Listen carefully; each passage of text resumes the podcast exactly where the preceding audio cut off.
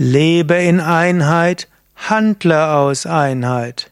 Kommentar zum 404. Vers von Vivekachudamani. Shankara schreibt, Ekatma ke paretatve bheda vartha katam vaset sushuptau sukha matrayam bheda kena valokitaha. Ja, hallo und herzlich willkommen zu einem weiteren Kommentar zum Vivekachudamani, zum Kronjuwel der Unterscheidung von Shankaracharya. Vivekachudamani, einer der wichtigsten Texte im Vedanta. Vivekachudamani, hier geht es um Unterscheidung zwischen dem Wirklichen und Unwirklichen, dem Selbst, dem Nicht-Selbst, zwischen dem Ewigen und dem Vergänglichen, zwischen der Wahrheit und dem Trugbild. Der Autor Shankara, einer der ganz großen Meister um 800 nach Christus. Er will uns helfen, aus der Unwirklichkeit herauszukommen.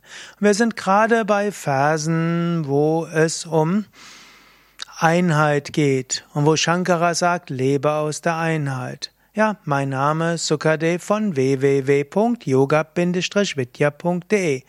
Auch noch der Tipp, diese Vorträge gibt es sowohl als Video als auch als Audio. Du findest sie sowohl in YouTube als auch auf mein.yoga-vidya.de wie auch unter dem unter der Internetadresse schriften.yoga-vidya.de. Dort kannst du dann klicken auf Vivekachudamani und kommst so zu allen Versen des Vivekachudamani. Wenn du lieber einfach hörst, ohne das Video herunterladen zu müssen, das gibt es auch als Podcast. Du findest es sowohl in dem Blog von Yoga Vidya, blog.yoga-vidya.de und du kannst diesen Podcast auch auf iTunes oder in deinem bevorzugten Podcast App, Podcast Player abonnieren und abspielen. Ja, aber hier sind wir jetzt bei dem 404. Vers und hier sagt Shankara, wie kann in der einen ungeteilten höchsten Wirklichkeit von Getrenntheit die Rede sein? Wer kann schon in der reinen Glückseligkeit des Tiefschlafs Unterschiede wahrnehmen? Angenommen, zwei Menschen hatten ganz unterschiedliche Tage. Der eine hatte einen Tag, der war voller Freude. Nehmen wir an, der Chef hat ihm eine Prämie gegeben und zu Hause die Frau war unglaublich nett und das Kind hat eine Eins von der Schule gebracht und äh, irgendwo er ist gesund und alles. Und nehmen wir an, die andere Person hatte vielleicht einen schwierigen Tag und irgendwo Chef hat geschimpft, Kunden sich beschwert. Es gab ein Ergebnis beim Arzt, das gesagt hat, eventuell Krebserkrankung, blauer Briefersetzung gefährdet vom Kind und so weiter. Angenommen, beide schlafen.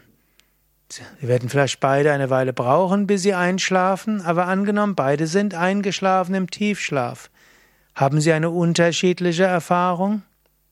Nein, Sie haben beide exakt die gleiche Erfahrung. Im Tiefschlaf ist alles eins. Und ist deine Erfahrung eine andere Erfahrung im Tiefschlaf als die Erfahrung eines anderen? Nein. Die Erfahrung im Tiefschlaf ist bei allen gleich. Ebenso, wenn du aufwachst in Nirvikalpa Samadhi, in den höchsten Samadhi-Zustand, ist deine Erfahrung die gleiche Erfahrung wie alle anderen, die Nirvikalpa Samadhi sind. Gehe deshalb von Einheit aus. Man könnte sagen, im Tiefschlaf, dem höchsten Grad der Unbewusstheit, ist alles eins. Und in Nirvikalpa Samadhi, dem höchsten Grad von Bewusstheit, ist alles eins. Und alles, was dazwischen ist, ist nur vorübergehend.